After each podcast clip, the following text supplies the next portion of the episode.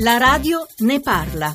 Mi chiamo Daniela, sono un'ex infermiera e da poco mi hanno diagnosticato un inizio di Alzheimer. Insieme al mio compagno stiamo cercando di combattere questa malattia o quantomeno cercare di allentarne i processi aprendo un centro di Alzheimer chiamato Alzheimer Insomma, noi stiamo cercando di aiutare anche gli altri.